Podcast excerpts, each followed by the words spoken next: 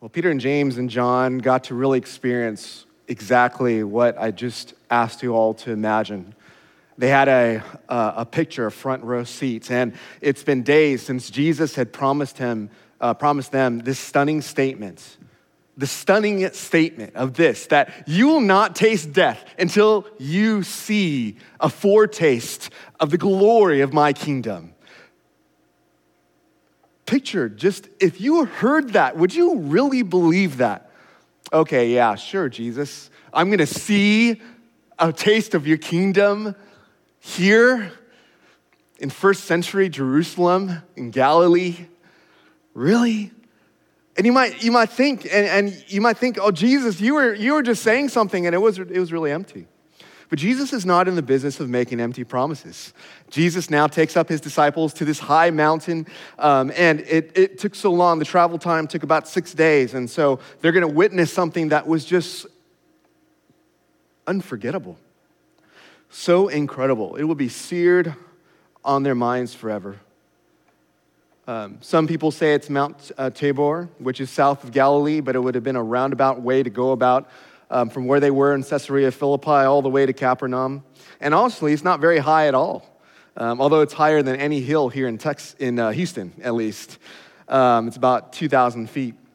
Uh, Mount Hermon is also uh, probably the, the go to when people think about that. It's, it's high, it's 9,200 feet, but it's so cold um, at the summit, it's unlikely to be the, t- the place to spend the night. Mount Meron is also an option, and it's the highest mountain within Israel. But either way, the point is, is, is that whatever mountain it was, it took about six days, and Jesus' purpose was privacy. He only took, as you see, his inner three, his closest three, which is Peter, James, uh, which is not his brother, and John. And at this point, the disciples may have been just troubled. Maybe they were just disillusioned. Maybe they were feeling like, man, is this really going to come to pass, that thing that Jesus said six days ago? Especially though this magnificent experience would just become so life giving and be such a help to them, especially as they would soon go through persecution um, themselves, that, that there is, in the midst of their pain and their brokenness and suffering, that there is glory that's awaiting them.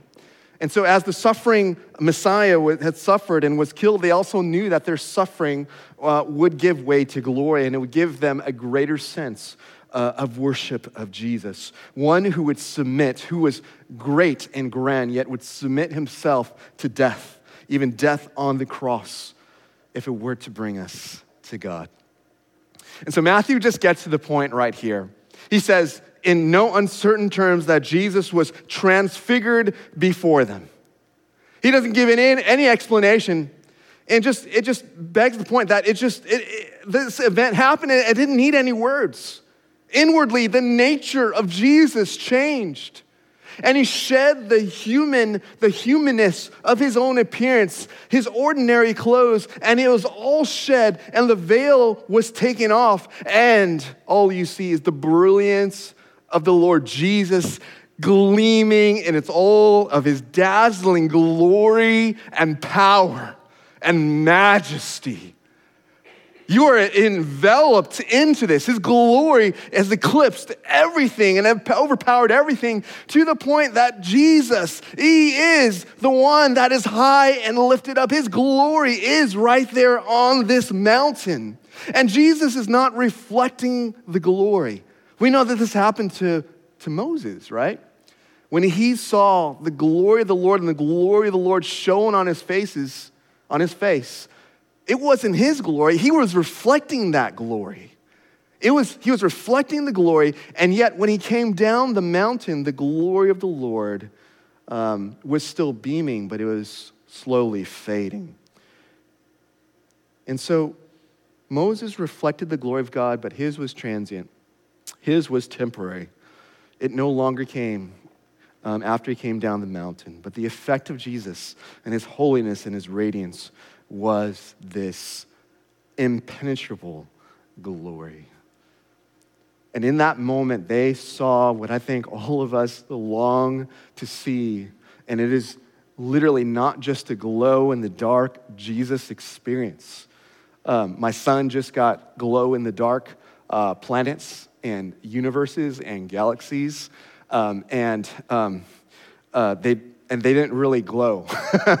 you know, it's like you had to go like literally in the dark. There's nothing at all, like in the closet, to be able to see like a little faint glimmer um, of, of something of the planets. Um, and this is not a glow in the dark, but Jesus' dazzling brilliance goes much further. It says the scripture said that he had turned uh, white as light. And, and it's, you got to think about this. This is more than just the color. This is literally something that of Jesus, of who he is, that just changed, right? His dazzling brilliance goes more than just being the color white, just being something that, that comes out of a washer and a dryer and, and that, you, that you just bleach something white. This is something that even goes beyond that. This is Matthew, this is best attempts at showing the very glory of the Lord Jesus. Elijah and Moses were representative of the entire Old Testament, um, as we see here. Um, it's missing the wisdom literature, but whenever they talked about the law and the prophets, um, that was just a common phrase summarizing the whole of the Old Testament. And so the presence of Elijah and Moses was symbolizing the fact that there was the entire unity of the scriptures, all pointed forward to one name and one person, and that was Jesus Christ. And in all of its summation, all of its consummation, all of its conclusions, all of the beginnings, and everything was wrapped in to Jesus the Messiah. Now you always wonder and think about, you know, how you would actually how you would actually react if you were actually there.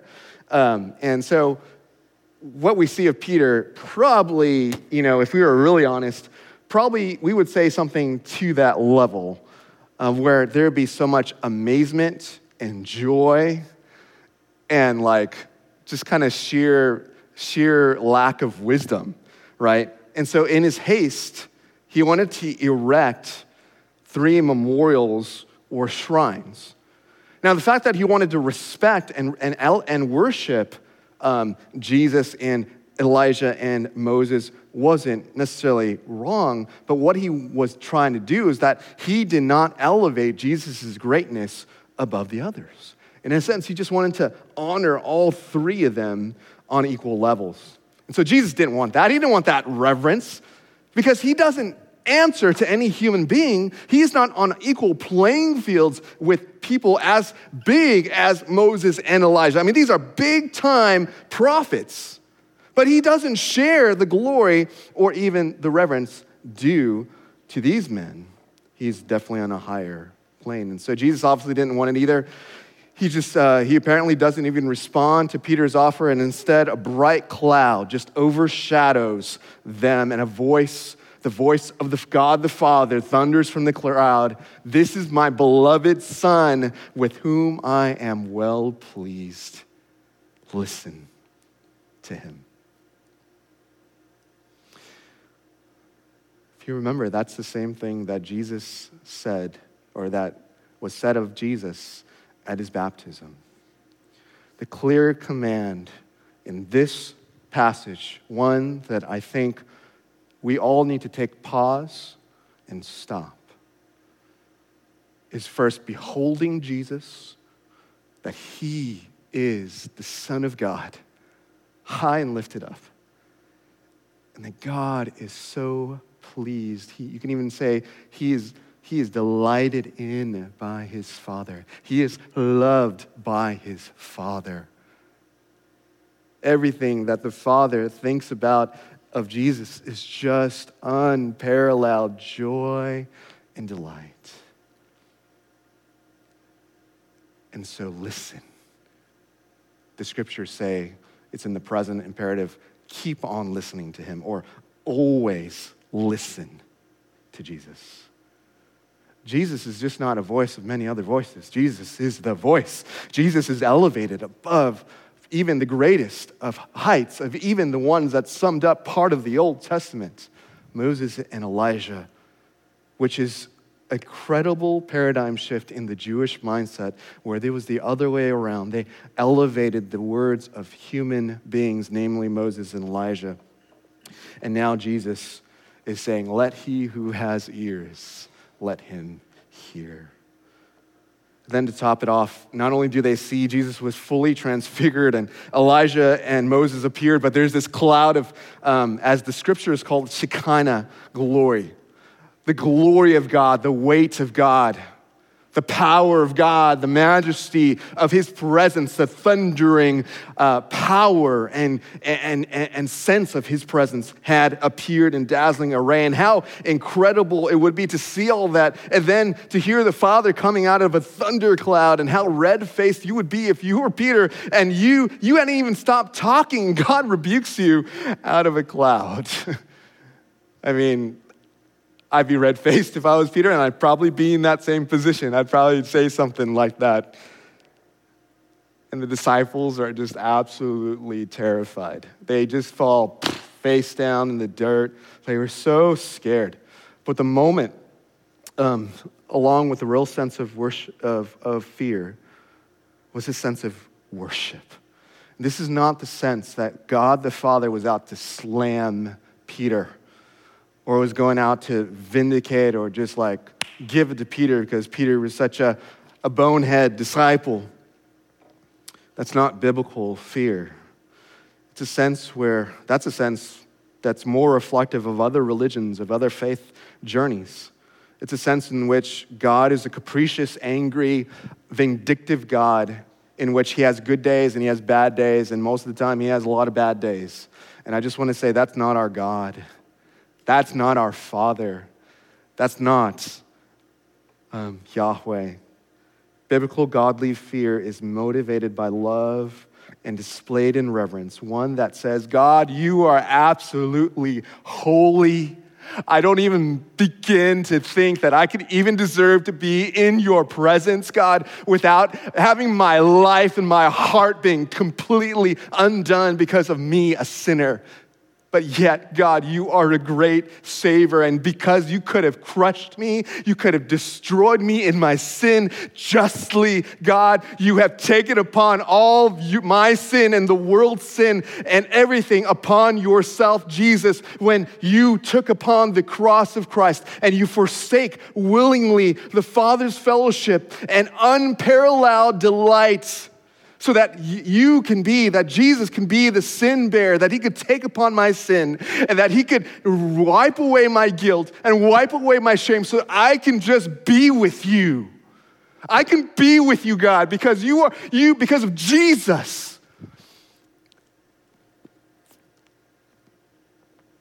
Lord, I worship you. Come, let us worship and bow down. Let us kneel before the Lord God, our Maker. Lord, you are so holy. The mountains tremble before you, the mountains melt like wax before you. But Jesus, at your right hand, is the fullness of joy and the fullness of love. And at his right hand, pleasures forevermore. The fear that the scriptures speak about is one with gravity and also with gladness.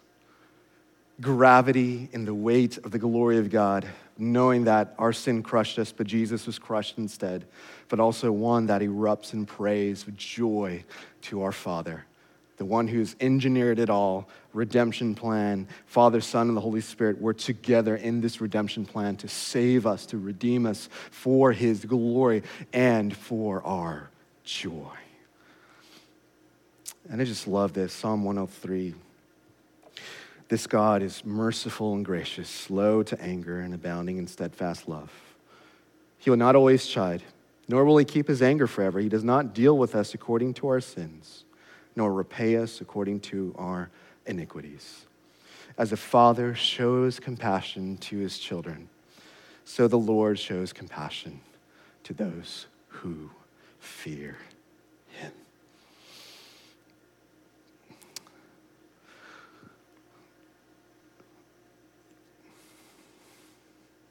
I love how in this narrative, the Father says no more. We see him, the cloud comes up, Jesus comes and touches them, and he says, Rise, Peter, get up. It's okay. Have no fear. James, get up. Do not be afraid. Have no fear. John, get up. It's okay. Have no fear. Isn't that incredible? I mean, I think all of us would be shaking in our boots. We'd have lost our lunch. You've been rebuked by the King of the universe. And yet, Jesus, knowing the suffering he will endure at the cross, he comforts their disciples, his disciples. He knows that even their sins, even their sins of presumption and speaking out of turn and elevating man to the same level as Jesus, were to be forgiven, and they can only see Jesus. The scriptures actually say that. It says, um, but Jesus came and touched them, saying, Rise and have no fear. Verse 8. And when they lifted up their eyes, they saw no one but Jesus only. Oh, that's just pregnant. That's just full of meaning. No more Elijah and Moses, no more cloud of glory, no more Shekinah glory. All those things had vanished. But everything, the only thing was Jesus in his uniqueness, humanity, and simplicity. Then Jesus tells us something that's strange to us. Looking back in the scriptures, it says, As they were coming down the mountain, Jesus commanded them, Tell no one the vision until the Son of Man is raised from the dead. And the disciples asked him, Then why do the scribes say that first Elijah must come. You know, um, Jesus probably Jesus tells these disciples to not say anything, which completely just goes way against what we would do. We would tell everybody, we'd post it on everything. We'd tell, we'd be, everybody would just hear it until the point that people would just be like, whoa, stop talking, right? Why would you refuse to share the identity of the very Messiah that you've been waiting for for centuries? Jesus probably knew this. The disciples had like a zillion questions going on in their minds and going on through their heads, but they also, he also knew that they were probably misguided in their thinking. They wanted a conquering king. They wanted a, not a suffering Messiah. They wanted a, a, a, powerful Elijah. They expected Elijah to come back at the same time the Messiah. Then they would join forces, and then they would destroy their enemies and establish the kingdom of God, and, and that be that. And so they were looking for a powerful conquering hero. And they knew that if word got out that Jesus was talking to Elijah, that Jesus would be lauded and applauded for all the wrong reasons. But Jesus had a specific mission, which was to suffer, to be arrested, to be crucified like a common criminal. He was called to be a rebel against Rome, sentenced to a gruesome death so that he can die for our sins and rise again. That's what the scriptures, that's what the law, the prophets, and even the wisdom books had all pointed to and everywhere in the scriptures. And Jesus knew that that was his mission. And he knew that disciples could immediately get off that track and see that vision and get people to join them in this religious war uh, with the zealots against the Romans. And he, so he knew not to gain control politically or to grab and do a power grab. That was not in the cards. And so, as the vision comes and goes, we know that their minds were filled with so, so, so many questions. But that's where the disciples asked, hey, was my conception of the kingdom right? Did, did, is it right that the scribes, what they're teaching, that Elijah had to come? And it's cool because Jesus says, hey, you guys got it. You guys are on the right track. Yeah, Elijah is going to come. In fact, he has come and restored all things. And this was a prediction from Malachi 4 6. The only thing that Jesus was trying to show them was that his glory would come through another way, namely his suffering and his death. Just as Elijah was mistreated and he was uh, endured suffering at the hands of, um, uh, of the people of his day, so in the same way, Jesus would receive the same mistreatment. As the forerunner would suffer at the hands of the ones whom he tried to serve, so would the Messiah also expect to receive no better. then at the last part, verse 13, then the disciples understood that he was speaking to them of John the Baptist to show that they had an understanding of who Jesus was. Was it complete? No, but it was becoming complete. It was coming together. And even though Jesus was very clear on what he came to do, they had just come this far to figure out what John the Baptist came to do, which makes you realize maybe how far off they were of fully understanding who this Jesus is. And as I've been reflecting on this passage, I think the one thing that has been hitting me about is this simply this is We so often think that we are in a position of strength where really we should be in a position of weakness. And we, we really should um, be forced to look at this passage and ask ourselves what would it really look like? What would it really look like to be a needy, desperate sinner? Just like what uh, Jake was talking about last week as, at communion and, and um, at our encounter service, and how he said the only requirement is that you're a sinner in need of a Savior. And that's been resonating in my mind, and also as I've been looking and thinking through this and praying through this passage of what would it be like to behold Jesus? Can you think with me for a little bit? What would it really be like if I really believe that the Jesus of the scriptures is with me? When Jesus said at the end of Matthew 28, 19 through 20, and he said, Surely, you know, go, you know, therefore, and make disciples of all nations. And we focus on the doing part, which is, you know, it's, it's something we need to do. But you know, at the very end of that, as he says that, go and make disciples of all the nation, teaching them and baptizing and teaching them all that I've commanded you. And lo, I am with you always, even to the end of the age. What would it really look like if I really went in my daily life and I knew that Jesus was there right in front of me? What if I really was so captivated by the presence of Jesus Christ, the Lord Almighty, the Son of God, and I, I just, I let Him envelop me, I let Him capture me again like I once did. And, and, and I, I just said, God, you, Jesus, you are my life. You are everything to me. What would it look like when you have had an encounter with Jesus. Have you ever had those times in worship where you're just singing and then the next thing you know, you're just, you're choked up with tears? Like you can't even move. You can't even breathe even. You're just, you just have this sense of God the Father just loving you and you have to kind of convince yourself, like, oh, I need to sing, I need to sing, and oh, I hope nobody's looking at me because I'm, I got st- streams of, of water going down my eyes. And, and yet, you are just struck by the nearness and the love of God. When was the last time you were so convicted and struck with fear in the presence of the living God? Not an unbiblical fear, but a biblical fear that you are broken over your sin and yet you are captivated, like the song says, that his mercy is more. It just got me to thinking what if my time was spent beholding Jesus more? And what would it look like in my preaching? What would it look like in my teaching? What would it look like in my pastoral ministry? What would it look like in my family? As I'm waking up in the morning? What would it look like at breakfast time? What would it look like as I'm shopping and going for the fifth time to Home Depot or HEB because their pickup order wasn't ready? Um, what would it look like? Do people really see, can they see the presence of Jesus in my face? Can they really see that I've encountered the living God? How will that affect the way that I share the Jesus? How would that affect the way that I approached people? How would that affect how I would share with strangers? Can they just tell? you know, sometimes as a speaker, you, can, you, can, you think you can say something to, to change something, someone's life. Uh, maybe, you know, maybe like Eddie in the back, you, you, might say something that actually Eddie would actually Instagram or put on Facebook or something. Um, yeah, and uh, you'd be like, oh, wow, that was so profound, right?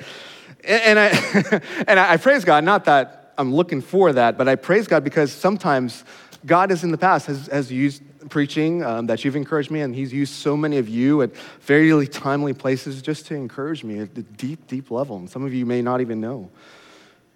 And to be honest, I think there's some things which I've shared and on the pulpit and I, I've shared and I didn't, I didn't even script it. I can't even take credit for whatever I said because it was just, I felt like it was the Spirit of God.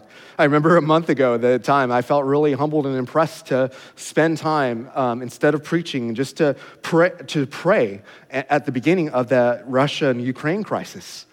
And I think we spent more of our time praying for Ukraine.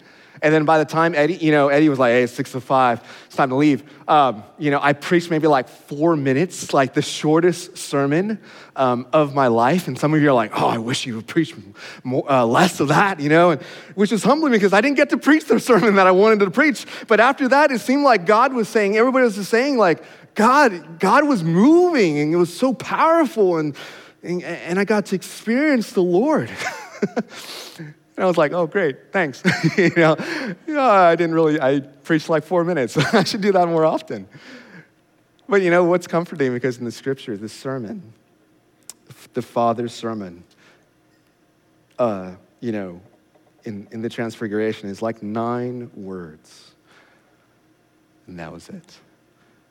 Yet the gravity, the holiness of the Father was imprinted onto the lives of those three apostles.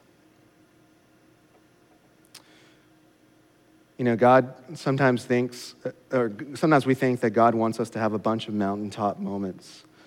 And I, I do pray for those. I do hope that we do have those mountaintop moments. And, but at the same time, I'm just thanking God, the more I'm just saying, God, will you just speak to me in the mundane? Will you speak to me when I'm doing chores? Lord, will you speak to me in the quiet, when I do have quiet? Will you speak to me when I'm changing diapers? Lord, will you speak to me when I'm tempted to get angry at my kids? God, just speak to me. I just want to hear your voice. I want to know you. I want to see you. I want to, I want to, I want to hear your voice, God. I want to behold you more. And you know, it was in the time of just yesterday where I just got to spend some time after like just a nonstop day and just spend time with my guitar in the quiet and just sit on the sofa and just go back, listen to some worship initiative and just worship. And that was just a, an incredible time. It was not a mountaintop experience. It was not one of those things that, yeah, I say that the Spirit of God just enveloped me in the cloud, but it was God Himself speaking to me. And I want those moments. And I think you do too. And I think He doesn't want us to be seared just by mountaintop moments because sometimes we think we've missed out. But Peter himself, when he's much older, says this in 2 Peter 1 16 through 20 that yes, we were eyewitnesses to his majesty, but yet we have a prophetic word that is much more sure. One uh, that is like a lamp shining in a dark place till the day dawns and the morning star rises in its place. And later on, we see that's the scriptures. We have the prophetic word much more true. We have the scriptures right in front of us. A treasure trove of God's goodness, of his redeeming acts in history, and yet he wants to invite us into that every day and experience the joy and experience it afresh.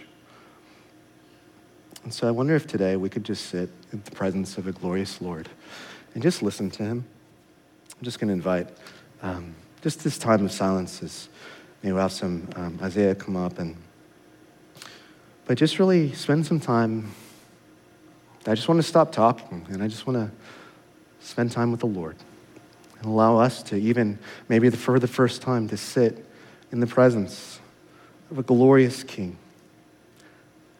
And that we would really have the expectation that the Spirit of the Lord Jesus would just speak to us just like the morning dawn that rises from our hearts, and just like the dawn of morning's light that fills the window. So um, let's all, let's all um, wherever you are, wherever you feel comfortable, whether you want to kneel, whether you want to just sit, um, just invite you to come before the Lord. And I wonder if, first of all, that you can just say, Jesus, meet me in this, pres- in this time.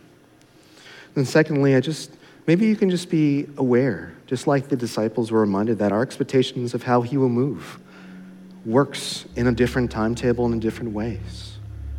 The disciples wanted a glorious conquering king, but yet Jesus just trying to tell them that your ways are not my ways and your thoughts are not my ways. I'm going to speak more through suffering and struggle more than perfect, immutable plans. So maybe if there's any ways in which, as you sit, spend time just beholding Him, beholding His presence.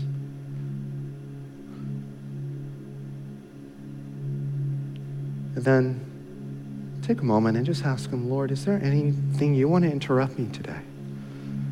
Is there any way in which your plans are greater and mightier, and yet I'm not believing it? Lord, I just need your spirit to speak to me in this time. So let's do that for the next few minutes, and then I'll transition to a time post sermon prayer.